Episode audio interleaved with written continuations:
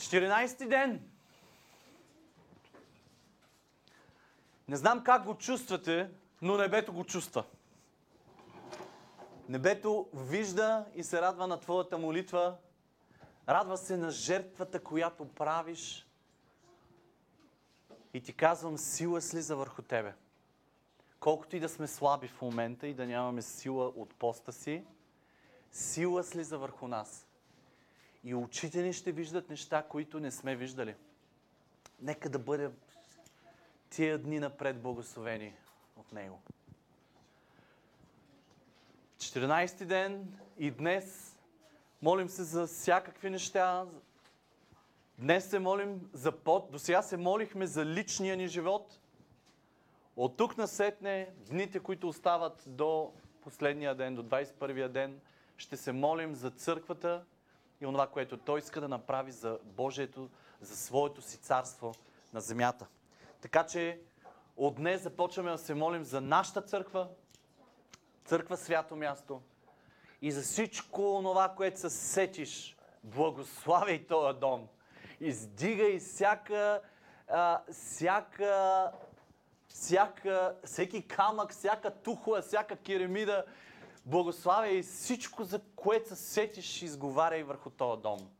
Ако искаш да се храниш добре, благославяй тая храна, която, която получаваш на тая маса.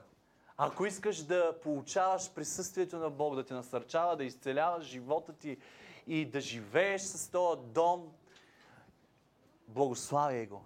И извиквай, и издигай. И знам, че има някой, който застава срещу нас, някой, който се опитва да ни събори, някой, който иска да ни обесърчи и да ни, каже, и да ни казва стига, не дей, останалите се молят, ти няма се молиш, няма да издържиш. Абе, издръж и му докажи, че за първи път в живота си няма да се предадеш. Ако до сега се предавал, няма да се предадеш. 21 дена ще си ядеш зеленчука, ще си пиеш а, вкусната вода и ще продължиш и ще останеш жив. И с цялото нещо само ще станеш по-силен в духа. И трябва да го повярваме. По-силен в духа. Халелуя! Добре?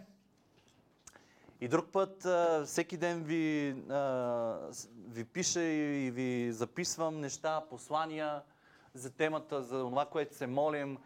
Този път реших на живо да си говорим. Не ви пратих нищо. Защото днес ще си поговорим за Божия дом, който да бъде мой дом. Ще си говорим в края и за свято място. Обаче първо искам да ви насърча за това, че Божия дом трябва да бъде наш дом. Не мога да ви кажа от кога се появява а, идеята за Божия дом в човешкото сърце. Всъщност дали се появява идеята за Божий дом, да има Божи, място, където вярващите се събират, при евреите това а, май Бог им го стърсва. Смисъл Бог решава и казва на Моисей, построй ми място, където аз да сляза и да обитавам. Обаче май хората не са искали такова място. Мисля, че съм прав. Но Бог е този, който решава да слезе и да живее с човека. Мога да ви кажа, че в човешкото сърце не знам откъде почва идеята и дали почва първо от нея, но мога да ви кажа със сигурност, че идеята да има дом, Божий дом, започва от самото сърце на Отец. И ние това можем да го видим описано още в небесата, преди да са създадени световете. Описвани картини от пророците, които са заведени в небето, за да видят обстановката в небето. И ние много набързо с едно-две изречения, защото няма как да поберем всичко това, което пророците говорят за атмосферата, за всичко, което се случва в небето, но имаме трон на Отец. Той седи на своя трон. Виждаме картината на едно свято място около него. Нещо свръхестествено, нещо тайно, което се случва около самия трон. И това е херовимите, които с крилете си постоянно се покланят, покриват се, а, покланят се до земята, пак се изправят, изговарят свят си, свят си, свят си и увеличават славата и силата на от нази светлина, която е от самия трон. Казва, увеличават славата. И ние виждаме как постепенно се разширява това присъствие, този храм на Бог горе в небесата. И, и всичко, и целият Отец е заобиколен от ангели, от ангели, същества и така нататък. Когато създава Господ Едемската градина, нещо, което ще си говорим в домашната група, а, ако така искам да създам малко интерес в вас, но Едемската градина е създадена като прототип на небето. Като, онова, а, като прототип на онова свято място, на ония небесен храм, само че на земята. И ние виждаме първоначалния план на Бог Отец да създаде човека като негов храм. Ние не виждаме на земята той да създава тогава, когато човекът беше е, вечен, тогава, когато човека не беше съгрешил. Бог не създаде храм от е, камъни и от е, някаква материя на земята. Не, той създаде храм на взаимоотношение с човека. Много, много храмове а, на божества виждаме как са изграждани и как в храмовете са поставяни статуи на различните божества. Сещате ли се поне за някое такова? А онова, което Бог направи обаче е, че Той не създаде мъртва статуя на себе си, някакъв лик, да кажем някаква икона. Не, Той създаде жив, жива, а, струк, жив, а, жив човек и го създаде по образ, жива статуя, извинявам се, жива статуя по образа на себе си. Тоест ти и аз сме Негово подобие. И това да го вижда всеки един. Ние сме храма и ние сме лика, който, който хората да виждат и да си казват Видях Него, значи видях Бог. Видях нея, значи видях нея. Това беше първоначалния план на Бог Отец. Да няма храм на земята физически. Когато човек се греши, Бог го изгони от градината, в хилядолетия той си търсеше хора, с които да общува. И той ги намираше. И той слизаше, общуваше с тях и какво каза Словото? И си тръгваше от тях. Слизаше, общуваше и си тръгваше. И това бяха стотици хиляди години. В един момент се появява Аврамово потомство. Аврамово потомство, което в годините прерасна в народ. Народ, който носеше обещания от Бог за него. И когато Бог ги изведе от Египет, за да може да ги изведе и да ги заведе в оная планина Синай, в която Той да им се изяви, да се запознаят с Него, да, да познаят силата, която Той има и всъщност какво е Той самия. И хората се оплашиха от това присъствие, от тая планина, от всичко в подножието на планината, всичко това, което се случваше там. В един момент стана така, че Бог каза на Моисей – направи ми място, където аз да слезна между тях и да обитавам между тях. И ние виждаме колко е описателен. И отново скинията, която Моисей създава, е прототип на, на небето. На онова, което става в небето. И Бог слезна със своята слава в скинията. Но отново искам да наблегна на нещо – създавайки скиния, създавайки свято място, в което той да обитава, негово обиталище, той не го направи стационарно. Той го направи, направи пътуващо. Отново го направи в движение. Храма на Бог в движение. Той самия тръгваше и водеше народа, и народа го следваше, и където спираше, Там влизаше в скинията и оставаше в онова свято място. Свято място, където Моисей беше направил ковчега на завета и отгоре херовимите, които с крилата си покриваха ковчега и Бог живееше между крилете на, херовима, на, на херовимите и на самия завет. Помните ли? Миналата година си говорихме за това. Къде беше святото място? В това свято място не може да влиза абсолютно никой постоянно. Само веднъж годината първосвещеника, който се очистваше и влизаше вътре и ставаше свидетел на свръхестествени неща, за които или говориха, или не говориха.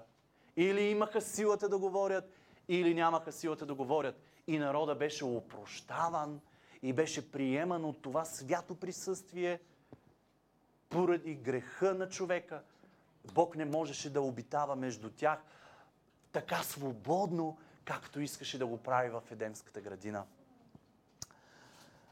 Минават се години. Мойсей направи каквото направи. Давид продължава и прави промени в, в, в скинията. Създава, вкарва хваление, което да, да се издига в този подвижен храм. Един момент, когато вече завладяха земята, тогава Давид, той самия си направи къща от ливански кедри, мисля, че бяха, а, къща изкована от дърво, което тогава е било вау, красота и величие. А, няма в обещаната земя такива дървета, те са били внос от Ливан, така казва Словото. И Давид казва, не може аз да живея в къща, богата, красива, уникална, а ти за теб да няма дом. Вече сме в обещаната ти земя. Вече сме в, на мястото, в святия град, който ще направиш. Тук ще ти построя храм. Тогава Бог му каза, ти много кръв проля, ти много, много битки води, няма да ми построиш. Благодаря ти за желанието, което имаш. А, помогна му да, да, да събере материала, но синът му Соломон създаде този храм.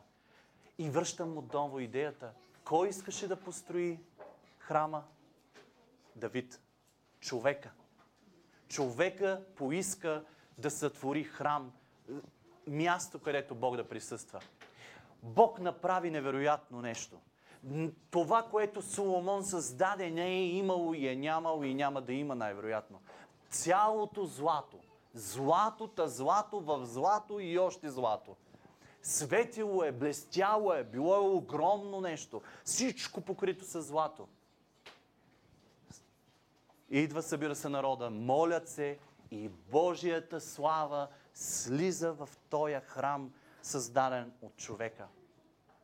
Става така, че катарзис преживява Божия народ в годините и през 580 година Вавилон унищожават този храм, който Соломон създава и са отведени в робство.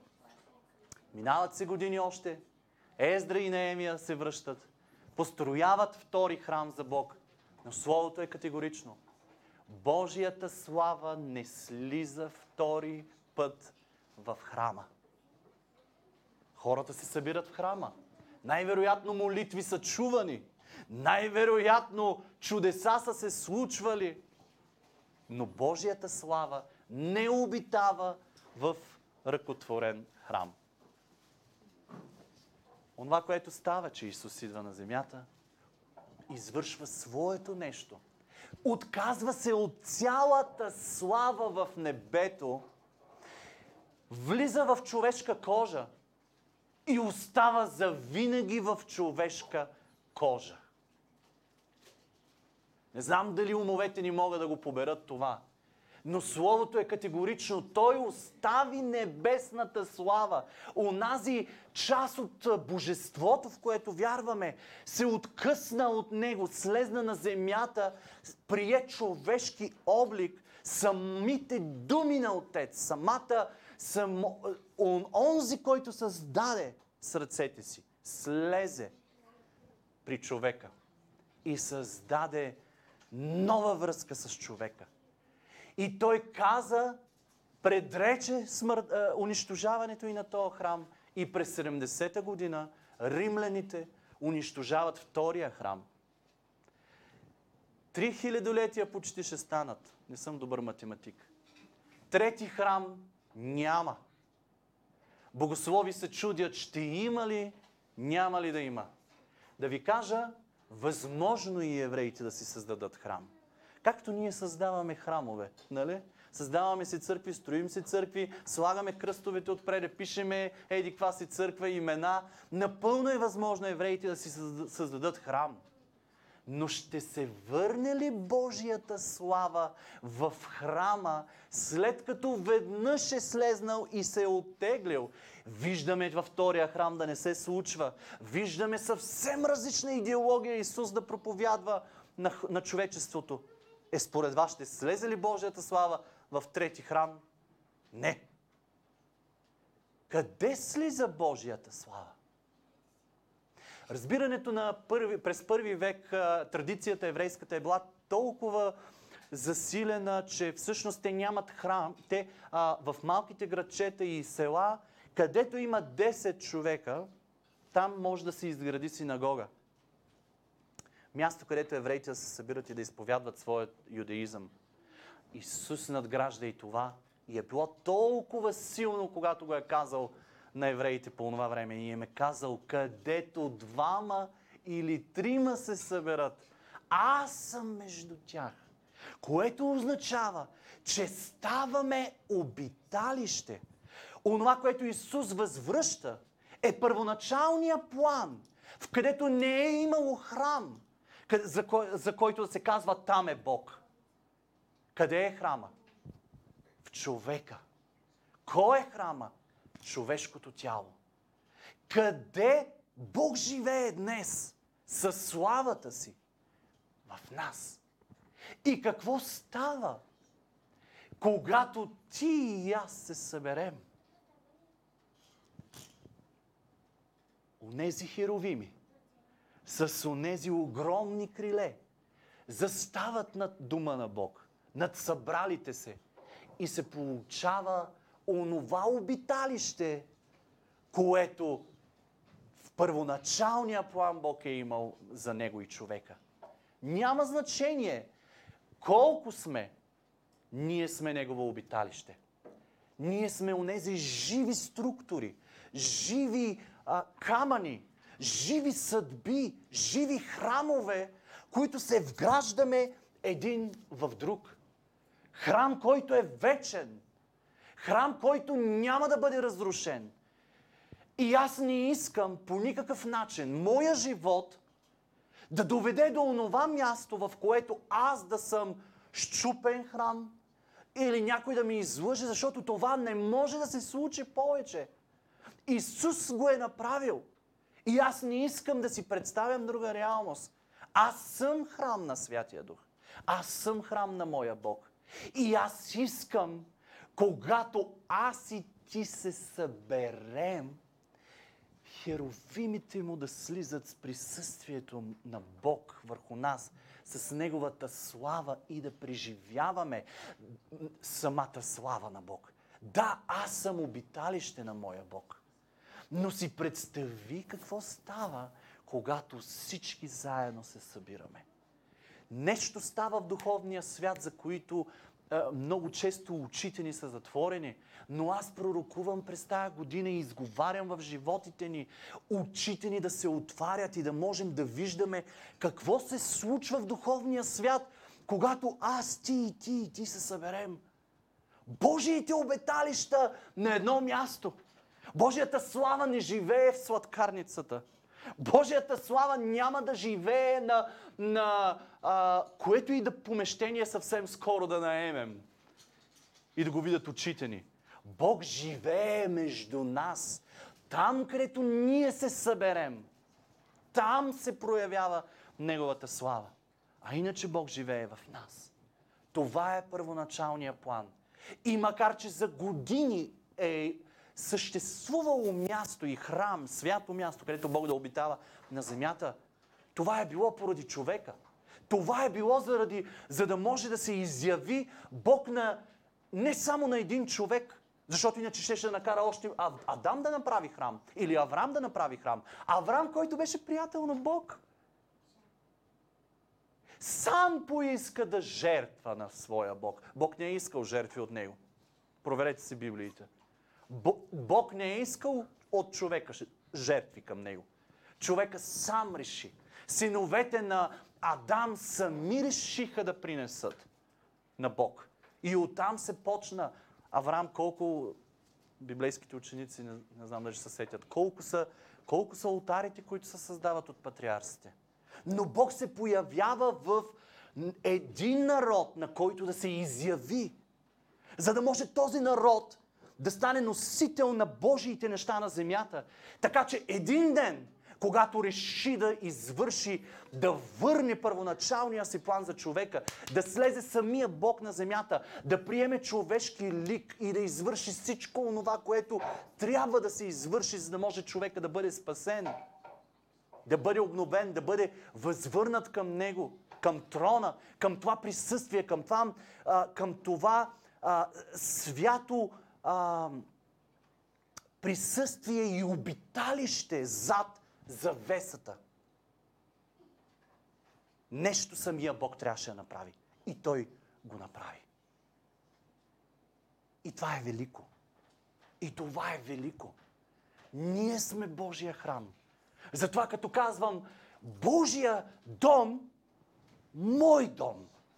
Насърчавам ви днес Божия дом, идеята за Божия дом, да я направите ваш дом. Ваш дом. Това не е неговия дом. Това е дома, в който и ти живееш, и той живее. И къде се случва това?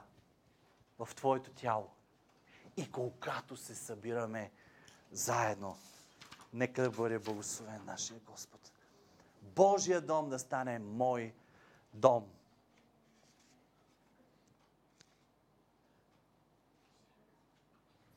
Миналата година, те от вас, които бяхте с нас, вече сме повече и най-вероятно не помните, не знаете, ако не сте връщали да слушате това, което сме си говорили преди време. Но в началото на миналата година, понеже тази година Бог ми каза, ще виждаш неща, ще започнеш да виждаш неща, които не си виждал, готов ли си? И аз си спомних да ви кажа през тази седмица за онова, което той ми говори в началото на миналата година. И, и ви бях разказвал, той ми даде една картина и аз видях нещо толкова странно, различно и интересно, че промени начина ми на разбиране на, на, за църквата и изобщо, за неговото тяло. Аз видях една зала пълна с, с хора. Видях празнично събитие. Отвориха си вратите и влезна една клошарка. Една мръсна жена, която смърдеше. И понеже аз съм израснал се в събрания, в които а, влезнали подобен човек, а, много често прави разбори и прави глупости. И такива хора трябва много често да бъдат спирани още на вратата. А не казвам, не слагам всички в един кълъп, но повечето правят такива неща и затова трябва трябва веднага, като че ли просто очите ми отидаха в тази жена и почнах да я гледам и, и тръгнах към нея. И в един момент съм тръгнал по пътеката, по която тя тръгва напред. И виждам, че никой не се мърда, никой не, не прави нищо да спре тази жена. Тя е пълна клошарка. Б- Съжалявам за думите, които използвам. На, просто беше, не беше добре загледана и тя беше се навела надолу. В един момент се обръщам, защото аз не мога да повярвам, че никой нищо не прави. В този момент се обръщам и аз виждам един мъж в бяло отпред, който се усмихва на тази жена и ето така сълзите му тръгнаха от очите. И аз казах, тук има, тук става нещо и се спрях. Момента, в който тази жена започна да върви напред и изведнъж хората, които бяха отстрани, започнаха да хвърлят дим от ръцете си върху, върху жената. И аз осъзнах, че това всъщност са ангели. И правиха нещо върху тази жена. Тази жена постепенно изправи главата си. Тази жена започнаха дрехите и да се изчистват. А имаше незарастващи рани по себе си. Незарастващи рани. И когато осъзнах, че всъщност това е църквата, която е невяста на, на, на моя Бог, аз осъзнах, че тя има рани. незарастващи. Си казах, Господи, ти ще изчистиш дрехите и някак си това ми е, беше по-лесно да го възприема, но Той изчисти у нея незарастващи рани. И се усмихваше и се радваше и плачеше за нея. И в този момент тя се изчисти цялата. И от, от това, което и хвърляха върху нея като дим, от, под, от, под а, дрехата й отзад шлейфа и започна да излиза друг вид мараня, пара, която тръгна по, по пътеката и излезе навън. И тогава Бог ми говори силно и каза, това е моята църква. И аз, това промени цялото ми мислене за църквата. Промени ми мнението за това, че определени църкви са лоши. Не правят правилни неща. Това беше цялата невяста на, отец, на, на Исус. Това беше цялата църква. Няма значение каква е била. Тя ще бъде пречистена. Тя ще бъде изпрана. Дрехите й ще станат по-бели от сняг. Исус умря за нейните рани. Всичко това, което църквата е преживявала, тия дни пак си мислиха, абе, абе, един COVID раздели църквата. Не исках никога да засягам тази тема, ще я засегна обаче за една минута. Църквата се раздели за то, заради този COVID.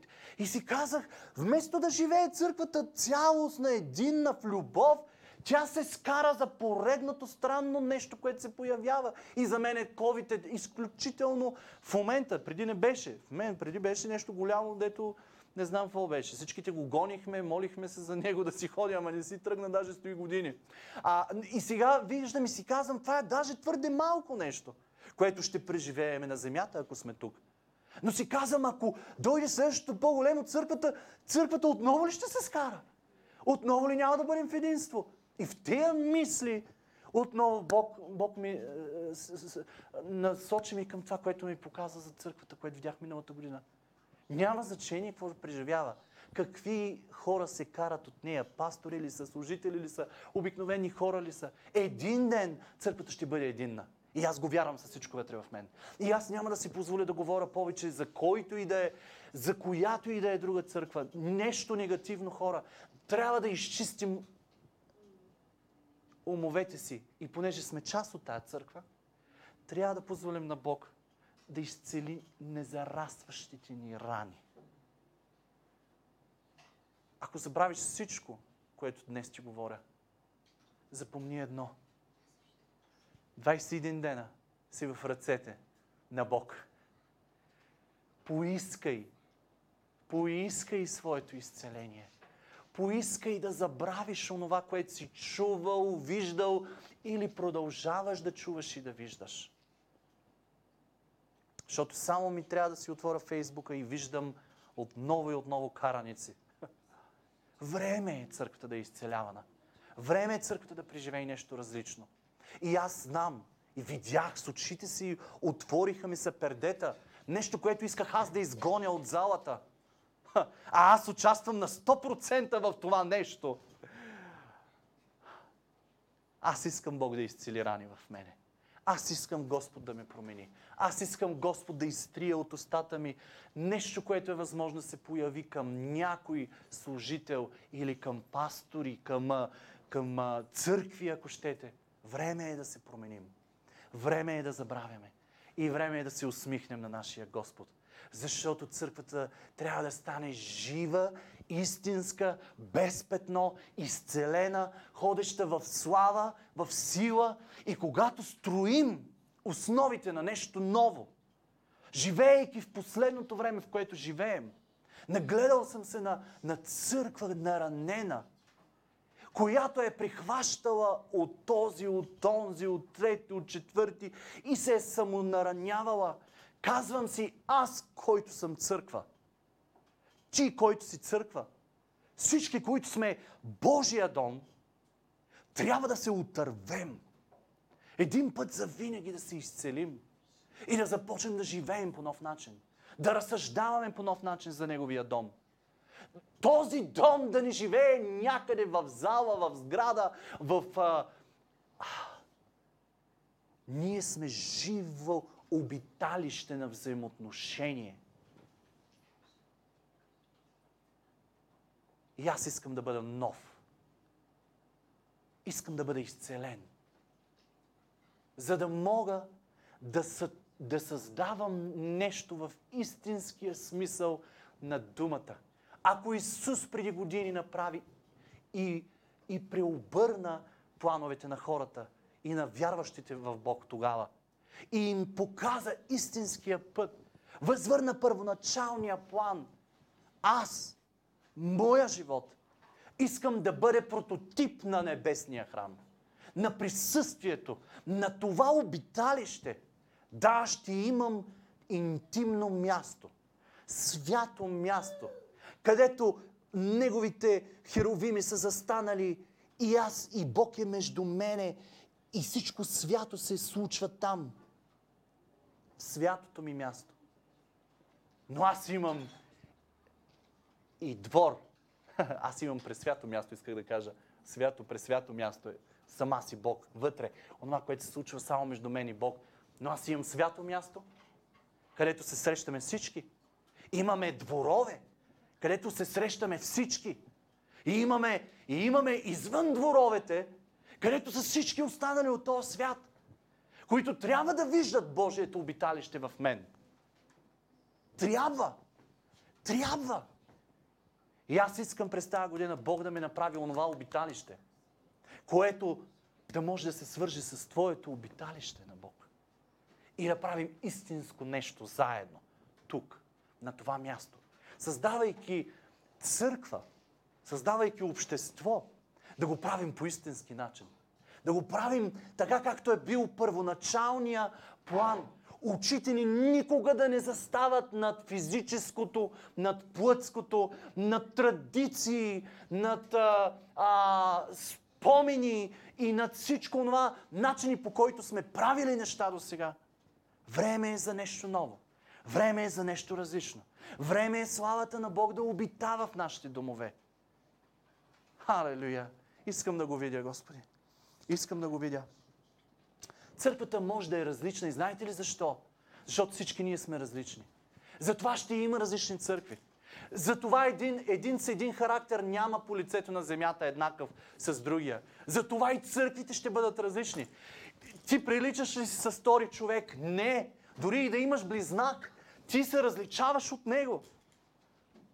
Пръстовите ти отпечатъци са различни. По този начин и църквата, която творим на земята, Божието царство, което разрастваме, ще, имат, ще има различен облик на различните места. Различни характери сме, различно изглеждаме, затова ще има и различно изглеждащи църкви с различни неща, които правят вътре. И най-доброто, което трябва да направим е, ако казваме, че приемаме различния човек и го обичаме, то това е да го прехвърляме към църквите – и Бог да ни изцели и да кажем, ти си различен. Обществото ти е различно, което водиш. Но аз ще обичам обществото ти. И аз ще правя заедно неща с твоето общество. И вярвам, че това откровение ще дойде върху всеки един. Вярвам. Това са малки огънчета, които се запалват по лицето на земята. Огъня гори. Огъня дойде ли до тебе, ще гориш. Но нещото, което ще се случи, че ще бъдеш изцелен. Огъня на Бог минава през теб, изцелява те, ставаш нов и започваш да живееш по нов начин. И създаваш ново обиталище за Бог. И това обиталище, колкото ти искаш да обитаваш в това обиталище, двойно повече Бог иска да обитава в това обиталище. И Бог е навсякъде по лицето на земята, но е и в твоето обиталище. И ще бъде в нашето обиталище между нас. Оставаме всички, всички църкви на страна. Господ да дава мъдрост на всеки, на всяко едно общество. И ще се молим след малко за това, за, за църквата по лицето на България и църквата по лицето на целия свят. Ще се молим и за Израел, защото трябва да го правим. Защото е нужно този народ да се обърне към Бог. Но нека сега се съсредоточим на мястото, което в момента създаваме. Вграждаме се в едно духовно здание, една духовна сграда, в която ако твоя камък липсва, няма незаменими. Господ, Господ ще, ще поправиш и ще сложи камък, в който не си. Поради твоите си грижи ти не си там. Но Господ създава духовна сграда между нас. И ако си включен в това, което става, Бог ще благослови и личният ти живот. Словото му казва, първо търсете Божието царство и всичко останало ще ви се прибави. Втори стих ще ви цитирам. Зарадвах се, когато ми рекоха да отида в дома Господен. Това не са стихове само за евреите. Това са стихове за нас. Истини за нас. Радваш ли се? Радваш ли се, когато чуваш, че е събота вечер? Радваш ли се? Радвай се. Защото ти се вграждаш в нещо живо и истинско. Всеки, който идва от дадено място, на това място, ще бъде предизвикан от Бог да бъде изцеляван. От всичко старо, което е виждал. Аз самия всеки ден се отърсвам от неща, в които съм вярвал и е възможно да не са били правилни. Или модели, които съм виждал и ти го прави същото. Нека да бъдем изцелявани под Божията ръка, за да можем да сътворяваме на земята нещо ново обиталище, което очите ни не са виждали. Време е за всичко това. Време е. Нова църква, ново вино, нов мях, нова сила, ново мислене. Така ще дойде новата сила, в която църквата да обитава. Божия дом, мой дом. Ти си храм на Святия Дух. И ти си част от едно огромно здание, което Бог прави. Оная невяста, която ще живее така, както не сме я виждали. Вярвам го с всичко вътре в мен. И вярвам, че очите ни, очите ми ще видят през тая година как творим място, което е истинско обиталище на моя Бог. И ако искаш да бъдеш включен в това, аз те предизвиквам до края на 21-дневния ни пост да се молим за определени неща, които трябва да видим на това място. На първо място, нека да се молим за Божието Слово, което да е живо, деятелно, проповядвано от хора, които живеят в присъствието на Бог. Да, всички живеем в един свят, но човекът, който отваря устата си, молете се за този човек, да бъде в присъствието на Бог и Бог да му говори оная храна. Молете се за масата, на която сядате и искате да хапнете. Всички се молим за естествените си храни, нали? Преди да влезе в устата ни го благославяме. Молете се. Неделя. Ставайте. Молете се за Словото. Ако искате да помогнете на пастора си, молете се от понеделник за Словото, което той има да ви изговори от сърцето на Бог. Молете се да издирва онова, което е точно в десятката за вашия живот, както е десятка и за онзи живот, и за онзи живот. Живо Слово. Защото ако от човека ще докосне най-много този, който изговаря нещата. Но ако от Бога ще докосва човек след човек. Молете се за Словото, което да е живо и деятелно. Време е да заобичаш Божието Слово. Време е ти самия, който си храм на Бога, да станеш храм на Неговото Слово. Тоест, не, се, не, не само неделя да чакаш някой да ти говори или в групата да си пишем Словото на Бог, или всеки ден да чакаме, е, сега, в, в, някой път не успявам веднага да вляза след 7 часа с послание и го получавате малко по-късно. Но започнете да се молите общо и да, за, и да благославяте Господи, да се покланяте и да си кажете, бе, каквото има да се моля, сега започвам да се моля и го благославям преди да го знам. Както годината не знам каква ще е, така сега моля и за нещото, което и се моли на езици. Моли се в Святия Дух, предавай се на Господа ти.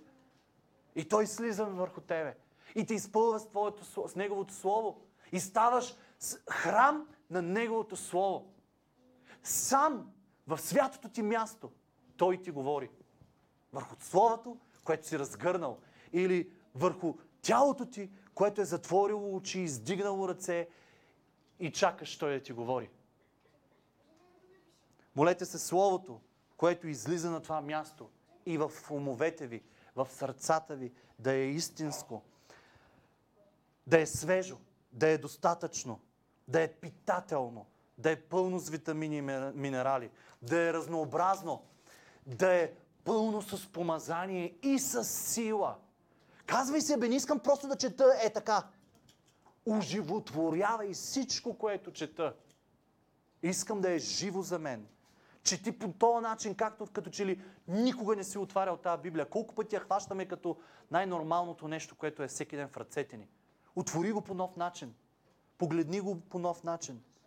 Трябва да имаме на това място специфично послание, което да предадем като специфична църква, като, като обиталище, точно това обиталище на Бог. Това обиталище трябва да има послание, което да живее между нас, да е силно и реално между нас и да можем да го предадем на това поколение, което расте след нас. Или на ония поколения, което, които имат да дойдат. И то винаги ще се освежава и ще се допълва. Но в това, в което в момента ние с Галя повярвахме и Бог го даде и ние го повярвахме и а, презвитерските семейства го повярваха и застанахме заедно и вие всички вече година заставате за тези неща е да преживяваме Бог, да, да създадем място, в което Той да слиза и всичко да се променя. Това е свято място.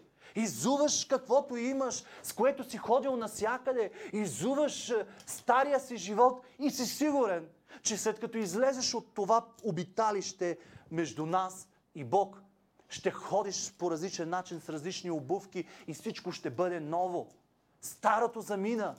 Старото го няма в, след преди 11. Вече е заминало. Не живей с него, не търси старите си обувки, не търси старите си стъпки, начина по който си ставал, лягал, работил, пазарувал, действал. Живей по нов начин. И дръж това нещо в видение в, пред себе си, като, като визия, модерна дума днес. Просто Бог да слиза между нас и всичко да се променя. Това е моя Бог, в който вярвам.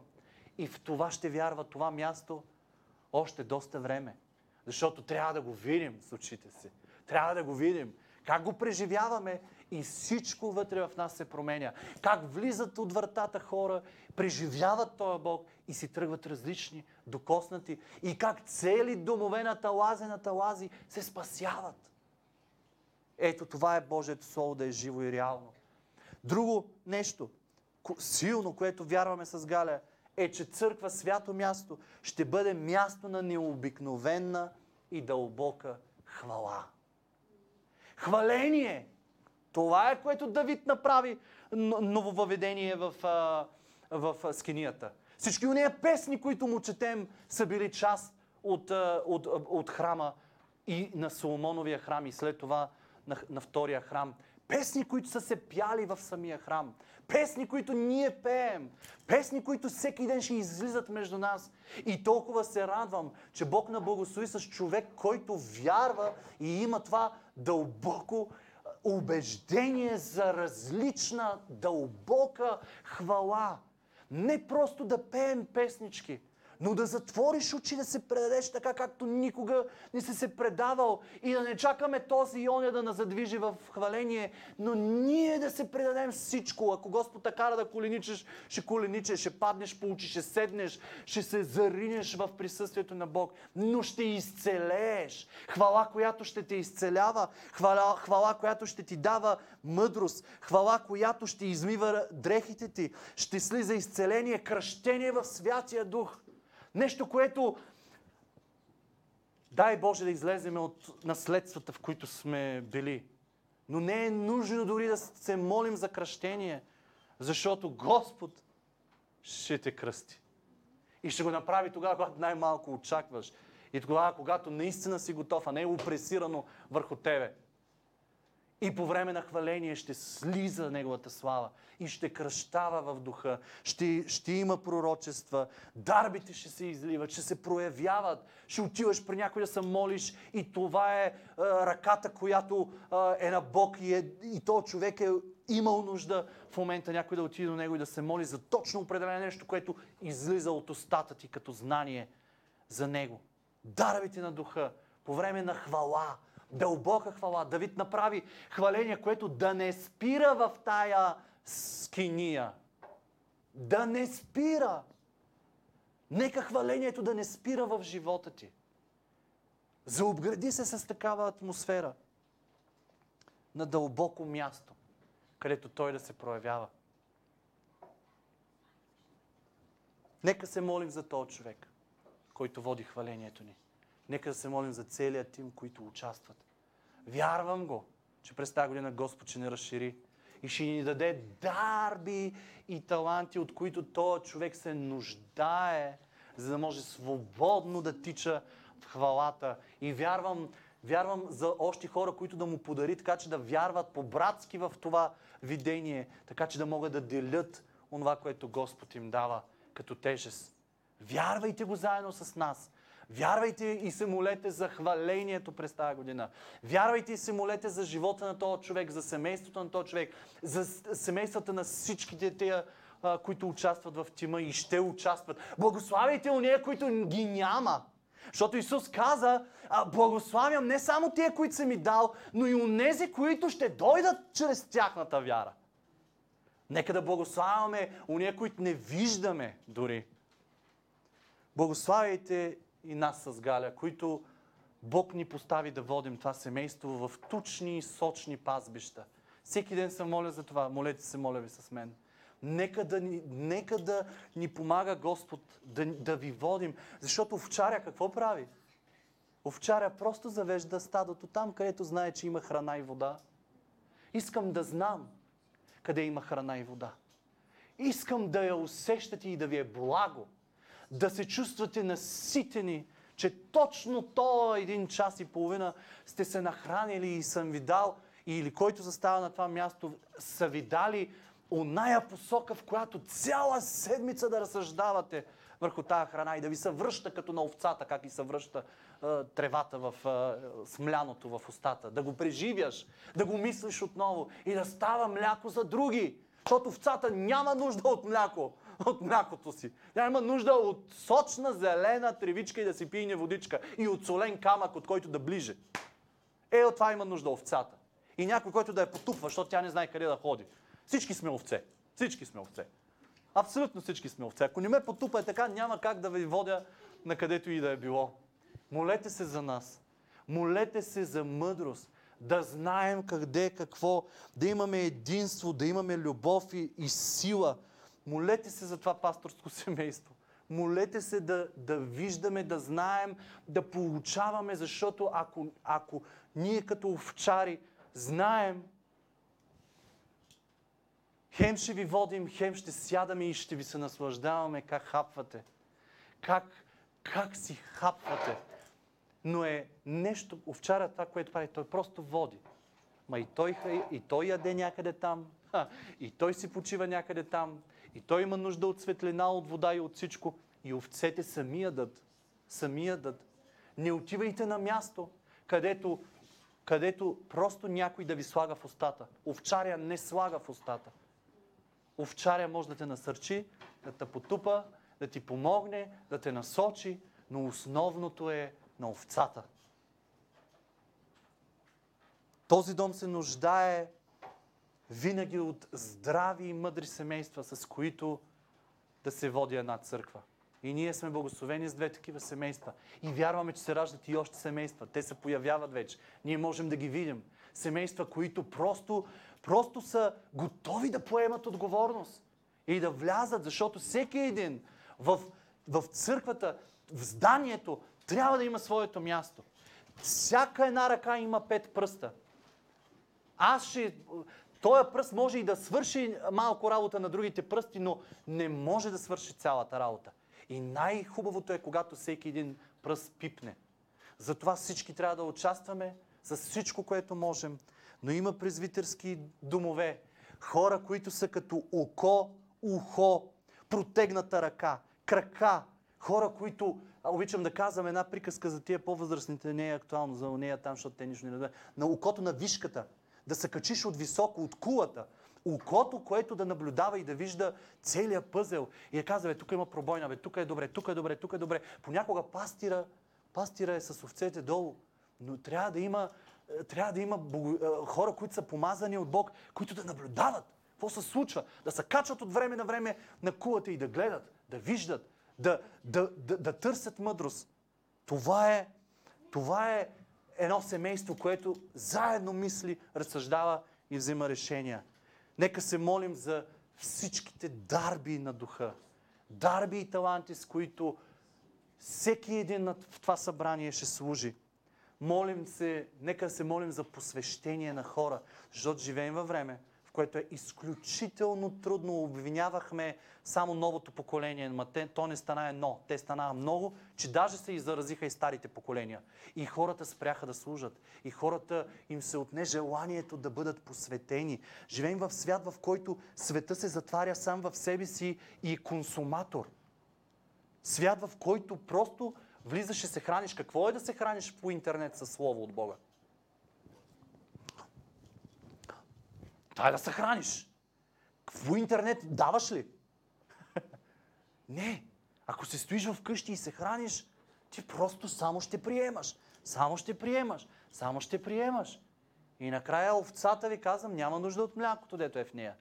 Но то се е пълнило в тебе, пълнило в тебе и накрая какво става с овцата, която не може да се издои? Трябва да питаме овчарите. Мастит хваща. Помагат ми тук. Разболява се. Ще се разболяваш, ако не даваш. Мъртво море е мъртво, защото като отидеш там и ще го видиш с очите си. Благославям ви да отидете да го видите.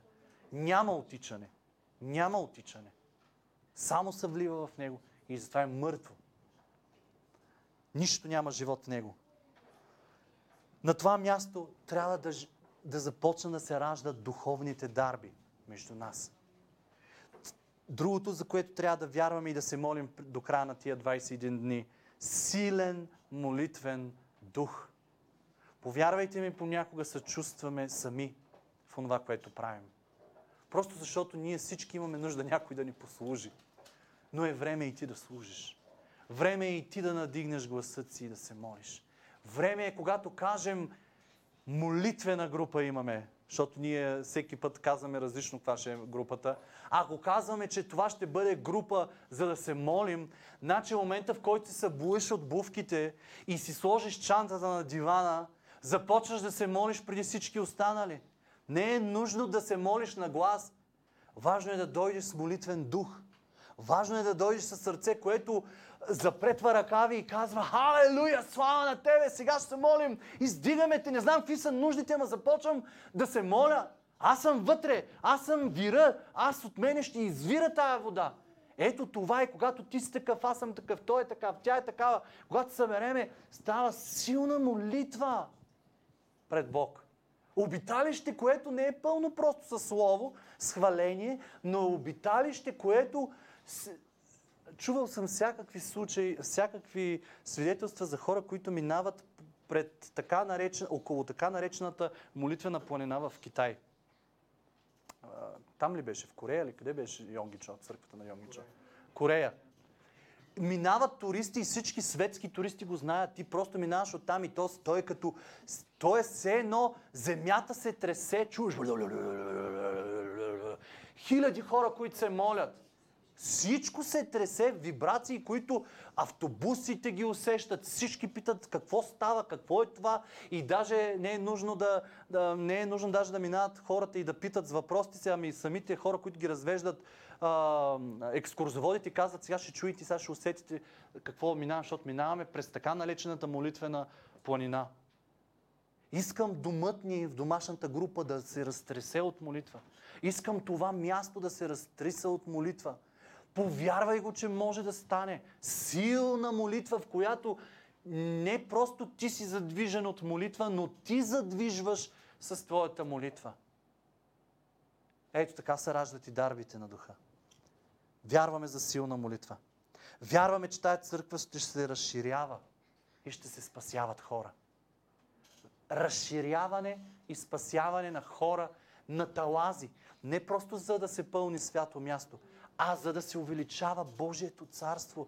И ти ще видиш, че когато живеем праведен живот, когато живеем истинския живот, когато сме обиталището на Бог, тогава не ще мрънкаме за молитва, не ще мрънкаме за пост какъв да бъде, но наистина ще, ще движиш ти напред нещата, човече. Ти ще даваш идеите, ти ще задвижваш, ще искаш да задвижваш това колело. И тогава хората ще виждат Тоя огън, който е в тебе, Тоя дух, който е в теб, това обиталище няма да бъде златния храм на Соломон с цялата измослава и не знам си какво, но твоето обиталище ще свети по такъв начин, че ще привлича всички народи около тебе. Изговарям го върху тебе да бъде да и амин през тая година. И върху този дом и върху място, което градим. Благословение и благовестване. Ще бъдем научени как да говорим. Говорихме си в домашната група. Ще бъдем научени. Не знам как, не знам, не съм го правил ежедневно, но Той ще ни научи. Той ще ни отвори вратите. Хората сами ще дойдат с въпроси към нас, за да им отговаряме. И в крайна сметка, онова, което видях преди година и половина, когато започвахме, видях, видях огромна маса от хора. И видях, не знам дали сте поглеждали, не знам колко е адекватен този, този пример за вас, но в един кошер, като го отвориш, баща ми е пчелар, когато отвориш един кошер и дигнеш една пита, те върват на талази, така, на талази, на талази, на групички, на групички, на групички. Винаги има пчели около майката. Винаги има пчели около търтиите. Винаги има пчели а, така, на групи. Те правят различни. Едни, едни а, носят паршец, други, други а, правят вентилация на, на, на, на яйцата, които са снесени вътре. Други ходят след майката и зариват а, а, всичките яйца вътре. Грижат се изобщо. Пчелите, пчелите са на, на на, на талази, на талази вътре. Всяка прави нещо, но тя е много свързана с много други, които правят тия същите неща. И са насякъде в кошера. И това, което видях е една маса от хора, които вършиха, пет групи от хора, които вършиха в екипи неща. И никога не си пречеха и работиха заедно. Видях екипи на благовестители, защото аз вярвам, че ако Бог е дал петкратното служение на, на църквата си, то това е дал не за определени служители, които да говорят и да водят само. Но това петкратно служение се намира във всеки един от нас под някаква форма. Давам ви примери, няма да говоря с имена, но между нас имаме хора, които, а, които имат а, благовестителски дух.